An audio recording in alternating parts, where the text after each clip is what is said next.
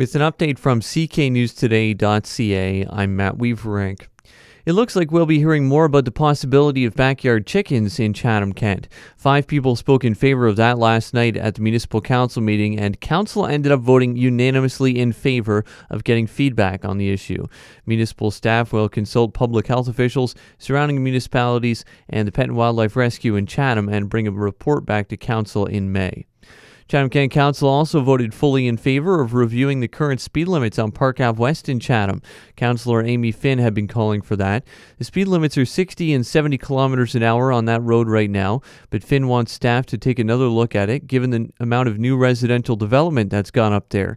Councillor Rhonda Jubinville added a stretch of Howard Road between Park Ave and Indian Creek Road to the review.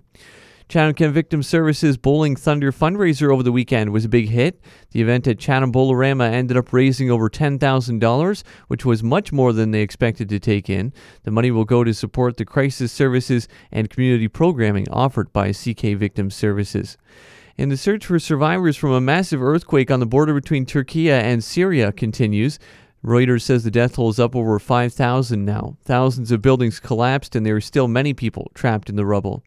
In the NHL, Bo Horvat and the New York Islanders won a close one over his cousin Travis Konecny and the Philadelphia Flyers. The Isles beat the Flyers 2-1. The Canucks lost to the Devils 5-4 in overtime. The Flames lost to the Rangers by the same score, 5-4 in overtime. And the Pistons were no match for Boston. They fell to the Celtics 111-99. Meantime, Detroit's game against Washington, that was postponed last week because the Pistons were stuck in Dallas, has been rescheduled for March 7th. Cloudy this morning, a few showers expected, and a high of 7 Celsius. Overcast tonight, low minus 1. A mix of sun and cloud tomorrow, and a high of plus 4. Right now, it feels like minus 6. I'm Matt Weaverank. For more on these and other stories, visit cknewstoday.ca.